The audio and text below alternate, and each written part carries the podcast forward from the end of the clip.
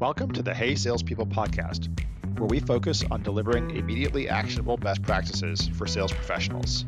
I'm your host, Jeremy Donovan from SalesLoft. Today, it's my pleasure to welcome to the show someone that I've been a fan of for years and years and have truly enjoyed her book, The Sales Development Playbook, and, and probably everything her company, the Bridge Group, produces. My guest today is Trish Bertuzzi, the CEO and founder of the Bridge Group. Welcome, Trish. Thanks for having me, Jeremy. Thanks. It's uh, such a good opportunity, as always, to speak with you and to share some of your wisdom today with our listeners. I, I always start with uh, a couple of questions that I like to get a baseline on on everyone from. The first question I love to ask is, as you reflect on all the sales books you've read over the years, which one is your favorite and why? You know what a hard question that is, right? It's so so hard. But upon reflection, and I have been thinking about this lately, I think the sales book that had the most enduring impact would have been Geoffrey Moore's Crossing the Chasm. Wonderful book. Yeah. People may not be familiar with it. What was it that was so special about that for you? The reason it was so special to me is because it articulated in a way I had never heard before a plan for growing a business. You know, we all have these great ideas for our businesses, right? And I talk to people all the time who call me and they're like, hey, I'm in it with a startup and here's what we do. Geoffrey Moore had a way of articulating are you a vitamin or are you an aspirin? That's my interpretation of what he said. Like, if you're a vitamin, you got to have a, which is a nice to have, but not mm-hmm. everybody's going to buy you. You have one strategy. If you're an aspirin and you're solving a pain, you have another strategy. And for those aspirin people, he articulated a way to go to market that was very simplistic. Pick a niche, establish your beachhead, cross the chasm and expand. Because we get so excited when we start our businesses. We're like, oh, I'm a horizontal play. I can sell to anyone. No, you can't. Those who focus are those who win. And Geoffrey Moore owns articulating that in a way that was better than anything I've ever read since. Yeah, and so many people who've come after him have cloned their own versions of that. And that book and also his follow on book, I think it was called Inside the Tornado. Yeah just absolutely changed my perspective on understanding that whole concept about finding the niche. And I think also just about basically service and price frontier that you pick a place on that on that efficient frontier and you're going to operate on that place but that signals what your brand is right and some things are no frills or low frills and some things are high service and it's not that you can't be both but you can't be the ultimate lowest cost and the ultimate best service those things don't go together the second question I like to ask folks, which kind of is to wind the clock back to uh, a story about the first thing that you ever remember selling. The first thing I ever remember selling was me, and I didn't even know I was selling it, but I did know when I had to close it.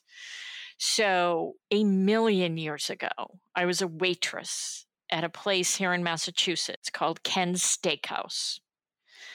It was back in the days of the three martini lunch for executives. And every day, the CEO, VP of sales, and CFO for a local tech company would come into Ken's and they would sit in my station and I would wait on them every day. And one day, the CEO said to me, Trish, you are rude, obnoxious, arrogant, and hungry, and you should be in sales. and I said, Give me a job. And he laughed, but he didn't laugh for long because I went at him, the CFO, and the VP of sales every day for the next three days, telling them why they should take a risk on an unknown entity to help them sell their technology. And they did. And that launched my career in sales. They said you're you're what was it? Obnoxious, arrogant, and hungry? Yeah, rude. Rude. Obnoxious, so, arrogant, and hungry.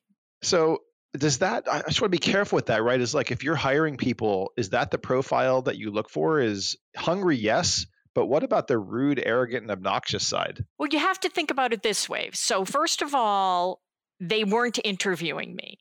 They had one view of my personality and anyone who's ever met me knows i am extremely direct i'm extremely aggressive.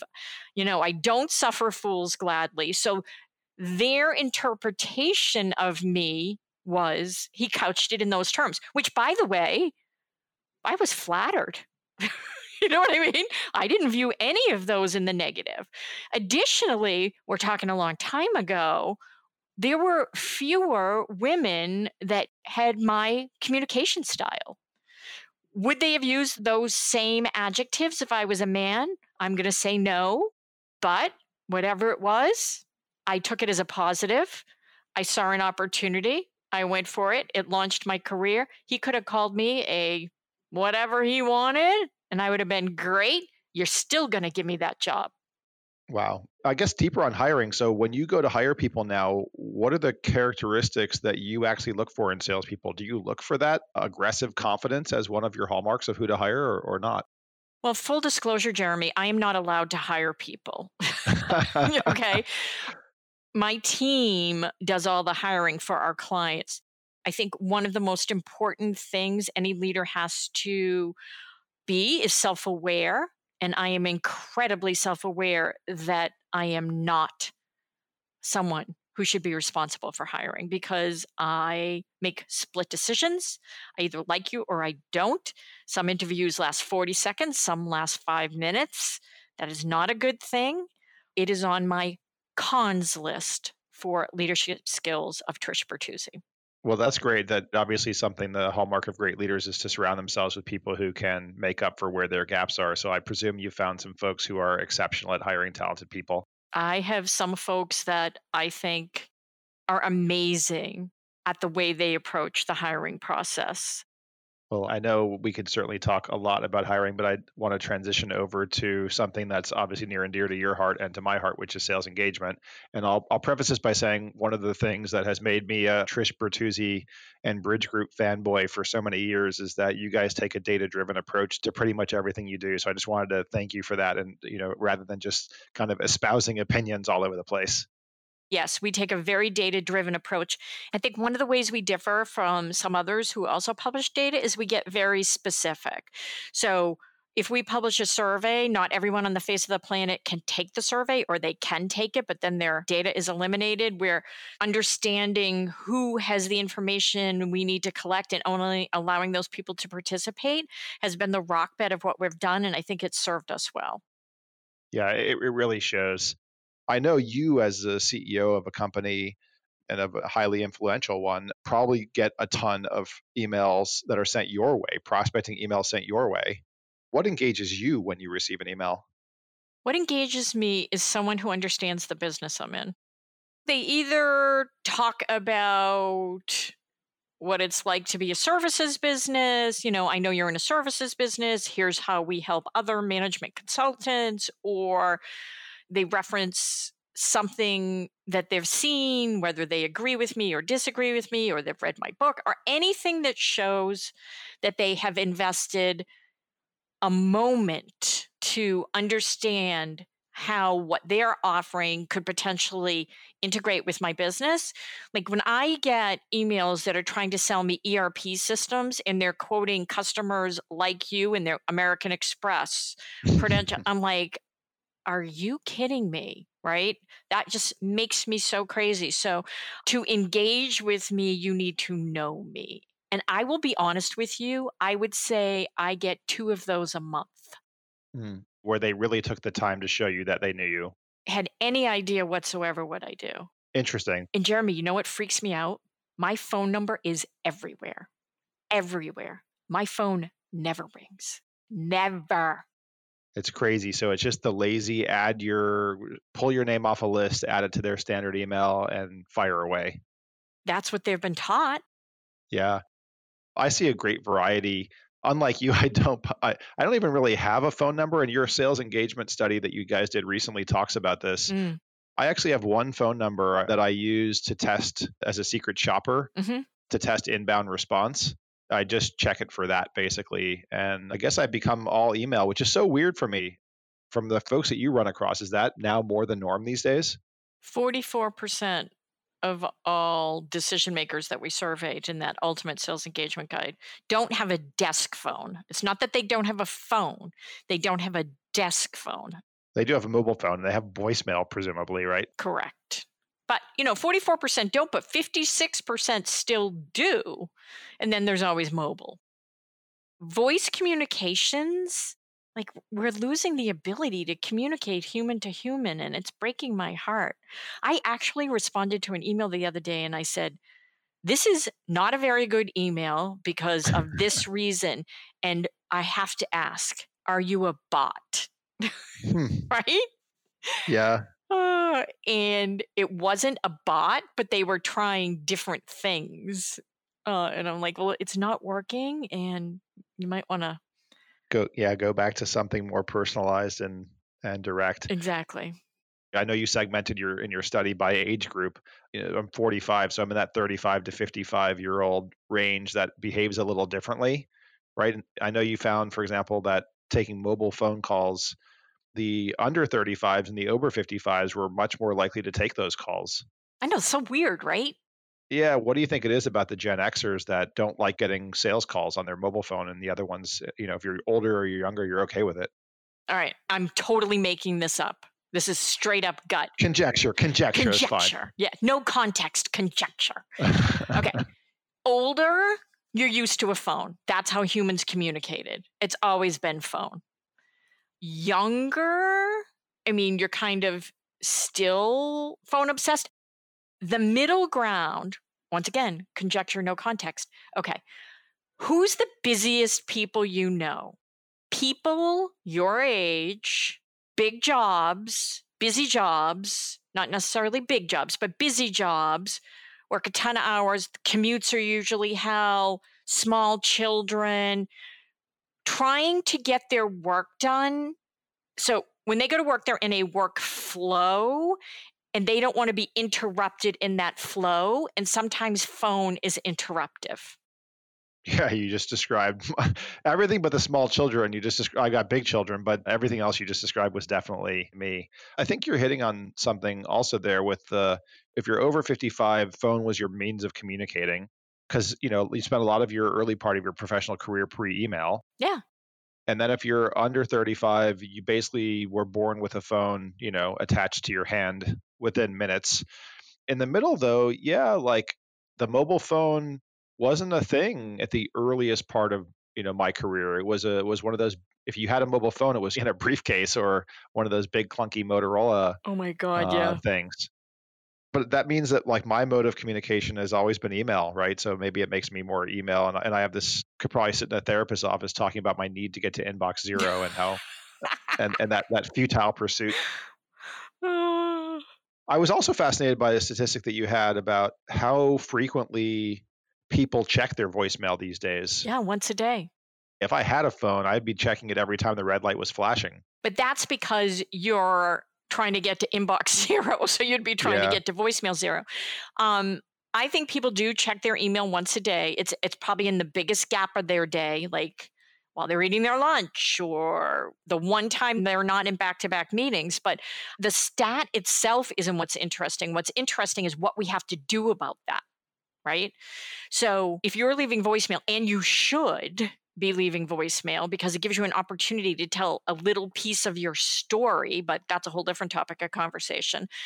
You don't want to sound like everyone else. So, hi, this is John Smith with Acme Bump, delete. Mm. Hi, this is Kathleen Glass, with bump, delete. Like, you have to think of voicemail as real estate. And the beginning is Rodeo Drive. Don't waste that real estate saying your name and company name. Say something interesting. Say something to grab attention, arouse curiosity. There are fascinating statements you can make at the beginning of a voicemail that will make people just maybe sit back for a second and say, okay, give it a go. What's an example of that? Is it a question? Is it a provocative statement? Like, if you had one of your own people calling you, would they start like, "Hey Trish, did you know some factoid?" Or how would you start it? So, hey, Jeremy, I was just looking at SDR job descriptions on your website, and I noticed that you have your sales development team calling back into your customers and going after new logos.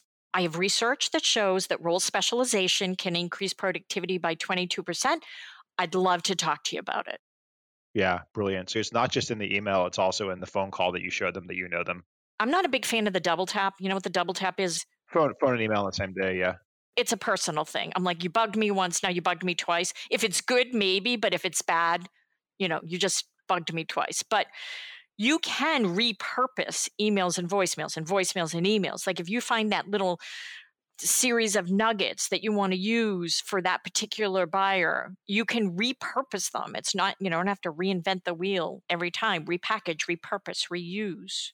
Hmm. By the way, data science wise, I guess like it or not, it's like law of large numbers, which is for every Trish, you know, there's there's five people who like it, or at least who respond to it. The double tap is one of the things that we recommend people do in their cadences, especially on on day one. That most of the winning cadences that we see have that signature. What we advise people, and I'd love to hear your reaction to this, is we say, you know, do your whatever it is. Let's say you, you know, you send your email uh, actually, we recommend call first. So um, you can do your call, you can send your email, but the, the, the call just asks people to respond to the email because we think it's less effort to respond to an email than it is to call back. Does that make sense? So here's the thing though you can do that, you can double tap that way. Or what I do is say you can respond to this message via email at or call or text. Boom. I gave him three different ways in one voicemail message. I know that's one of your big takeaways in, you know, of that study of the sales engagement survey that you should basically engage professionals how they want to be engaged. And you almost don't know until they respond to something. But one of the things that I think is a critical success factor, and you're making me think about my own sales process. I'm taking mad notes for myself over here, by the way. So this is awesome. Yeah, cool, cool. Is at the end, so they do respond you should say, What's your communication vehicle of choice? Email, phone, text? How do you want me to communicate with you? Give them what they want. I think your strategy of, hey, give them, you know, multiple mechanisms to reply as as they would like, and then that will tell you. I think that's that's quite useful. I'm with you. Like, let's say you find out that whatever they text you back, which would be magical, right? That's that's the holy grail of response, probably. But I think at scale, it's very difficult to only engage a person via that one channel. I get where you're going, but when you think about it, how many people we've already had a conversation with them? We're continuing the conversation. How many do you have to manage at once? 30 at the most? Yeah, it's not too many. I guess if salespeople are compliant in their CRM and actually indicate that person's preferred communication channel, yeah then yeah, then that's not so difficult. And, and you're right, you'll know for any individual prospect or customer how they actually want to be want to be contacted. I have a client who will not talk to me. Now he's a client. All right. We're past the, the buying stage. I'll leave him a voicemail message and then I will get a series of texts, each a mini chapter from Gone with the Wind. He has long commutes, and that's what he does. He just sits there with his two thumbs going a buck a minute, tells me everything I need to know, and too bad for me, good for him. Yeah, according to your report, he's a bit of an anomaly because I think when you looked at different personas, right, the executive persona, the sales persona, marketing and operations, I don't recall there being anybody who, you know, responded positively or very positively towards texting. Salespeople tend to be the most positive, a buyer type of sales, which makes sense. We're mobile warriors, yeah. right? Other than that, it was very buyer specific. One thing someone said to me that I'd love to know if it resonates for you is in initial engagement, text still feels relatively invasive. I agree. But once you're actually in an op and you're developing a relationship and you have a degree of trust with them, then text is quite welcome. 100% agree. Someone mentioned to me the other day connecting via Slack to their prospects and using that as a mechanism of communication. I thought that was brilliant. I'd have to think about how I feel about that. I have enough going on without Slack alerts going off in my face. So yeah, I'd have to think yeah. about that. I guess if you're deep into an op though, right? Like you're, oh, you're totally different. Totally different. Once you're engaged with someone, once again, I'll engage with anyone how I'll carrier pigeon. I don't care. Let's let's just move this ball forward. I think for customer success too, right? Getting their permission to be in their Slack notifications, right? For on the customer success side is incredibly powerful. You just definitely have to be you can't just do it blindly, right? You have to go in ready to be as responsive to them as they are to you, right? Correct. and they're probably going to hit you with a lot more than you you hit them with. You got to think about instant access and h- how am I going to do that and and make sure they're a happy customer. We've talked a bit about email, we've talked a bit about mobile, we've talked a bit about texting. Obviously all the channels, you know, the multi-channel approach is is often the most effective. One we haven't talked about yet is is LinkedIn. How have you seen that evolve over the you know, over the course of time, and how how receptive are people to different forms, right? Because now you've got connection requests, you've got InMails, and now I, I got one last week. I think it was the first time I got a a LinkedIn voicemail Yeah. message. Yep. LinkedIn from a sales perspective, I mean, I adore LinkedIn, right? I think it is one of the most valuable tools out there, but I think it's at a tipping point. And over the last several months, I've started to become incredibly annoyed with how many in-mails I get Hmm. and or I get a great connection request because I, I connect with a lot of people on LinkedIn because I want to be part of this bigger community. But now what's starting to happen is I'll get a, a fantastic LinkedIn customized request from someone. I'll accept it. And the next thing I know, they're spamming me with here's what I do. Mm. And they don't stop until I block them. Like that's a bummer. Yeah, I, I had one like that this morning where I accepted a, a connection request and then I immediately got a two page long email. And, and whenever I get those, I instantly disconnect with those people. I know, and it's a bummer because it didn't used to be that way, but it's going to happen. It's definitely going to happen. I think the LinkedIn voicemails, you have to be a first degree connection. Mm. So that makes it a bit more of a challenge early on in the process. But I think it's interesting. But once again, it depends on if your buyer is in the messaging section of their LinkedIn profile often enough. I, like you're obsessed with inbox, I'm obsessed with my messages in LinkedIn. Yeah, yeah, that's my, it's also my vice. Yeah. You mentioned in the study that LinkedIn was, I think, the second most preferred communication Custom. channel. not blanket LinkedIn, but people are very open. Because once again, LinkedIn isn't interruptive. It doesn't Mm. come to you, you go to it, right? Yeah, yeah, I'm with you. Long, especially if you turn your notifications off. Exactly. So I think people are very comfortable with being able to control who, when, how, and why people are communicating with them on LinkedIn. And it's easy enough to see what's custom, what's not, you know, if it gets flagged as an in-mail, you know, it's already got maybe a flag that says I'm potentially spammy, but yeah, Hmm. LinkedIn is definitely broadly accepted. So actually, last thing I'd like to focus on is the types of ways that people like to learn. You know, you had some good evolving information in the sense that I think those things are changing over time. Yeah, how do they want to consume content? Yeah, and, and even some interesting d- demographics by age about how different people want to consume content. So can you share a little bit about that? Yeah. So, what's interesting, so we asked people, how do you want to consume content? And the categories were white papers, ebooks, forums, one to one video. That's the only video we talked about, webinars and review sites. And we kind of broke it out under 35 and over 35. So, when it's learning experiences, under 35 likes review sites, and over 35 likes white papers how do you think about that, right? Well, if I'm under 35, I need my peer network to help me make this decision, is the way I look at it. And over 35, I, maybe I just want the data. So I thought that was sort of interesting was review sites came in, it was 29% under 35, and it was 18% for over 35. Interesting that there's maybe more trust, I, weirdly, I suppose, for the white papers, because that's usually a vendor produced It is. piece of content, right? As opposed to the review site. Yep. I'm constantly reading something. And uh, right now I'm reading a book called The Transparency Sale. I thought I'd heard of every sales book, but I had not heard of this one. And Todd Caponi is the author. He talks about the review site thing you just mentioned. He, he talks about the fact that you want to position your product, your service, your platform, whatever word you want to use, as being not a 5.0, but uh, he's very specific with the range of 4.2 to a 4.5 that basically you want to be transparent in what your product cannot do and maybe even what your competitor can do better than you that you don't intend to do early in the sale what do you think about that Well, I think it depends on who is delivering that information. I wouldn't want an SDR kind of trying to lay that out for somebody, right?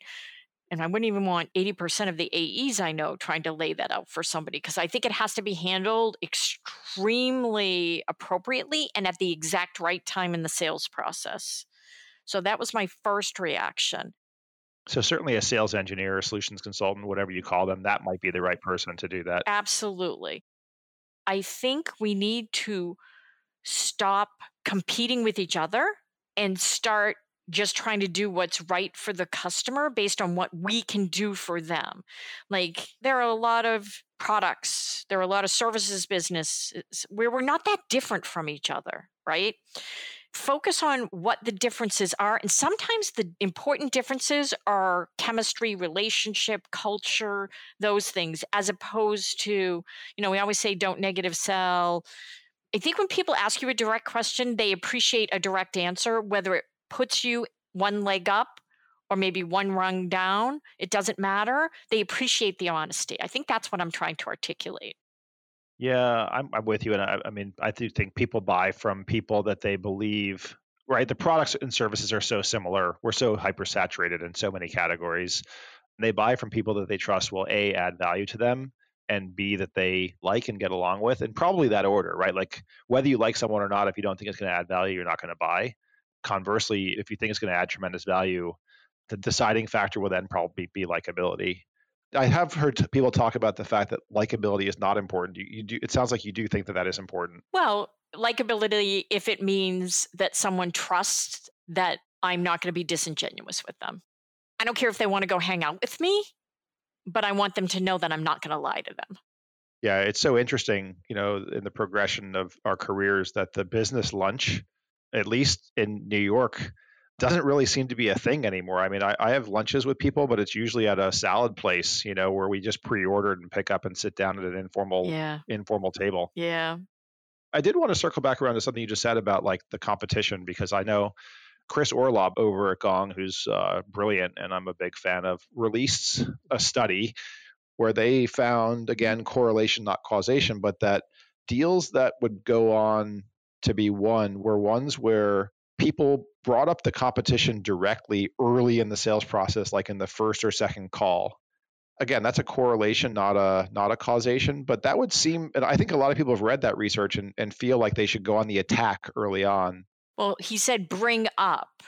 So again, to me, it would be are you looking at other providers that are similar to us? To me, that's bringing it up, not, hey, by the way, you don't want to talk to them. And if you are, here's all the bad things I'm going to tell you about them. So I think once again, context, context, context. Yeah, that that's fair. I think that's a pretty good way to end is um in all things, right? Everything that we've talked about in engaging people in hiring, in phone conversations, all of these things going against the competition context is what matters. Totally. Brilliant. Well, thank you so much for being a guest. Again, our guest today was Trish Bertuzzi, author of the amazing Sales Development Playbook. Go out and get that, I'm sure, Amazon or whatever your favorite bookseller is. And she's also the CEO at Bridge Group, where they produce tremendous data driven content. Thanks for being on today, Trish. My pleasure. I love talking to you. Once again, I'm your host, Jeremy Donovan from SalesLoft. Laura Hall is our executive producer. Our artwork is by Greg Klingshirn. This episode was edited by Peter Lopinto. Subscribe to us on your favorite app to learn more immediately actionable best practices from our awesome guests. Thank you for listening to the Hey Salespeople podcast.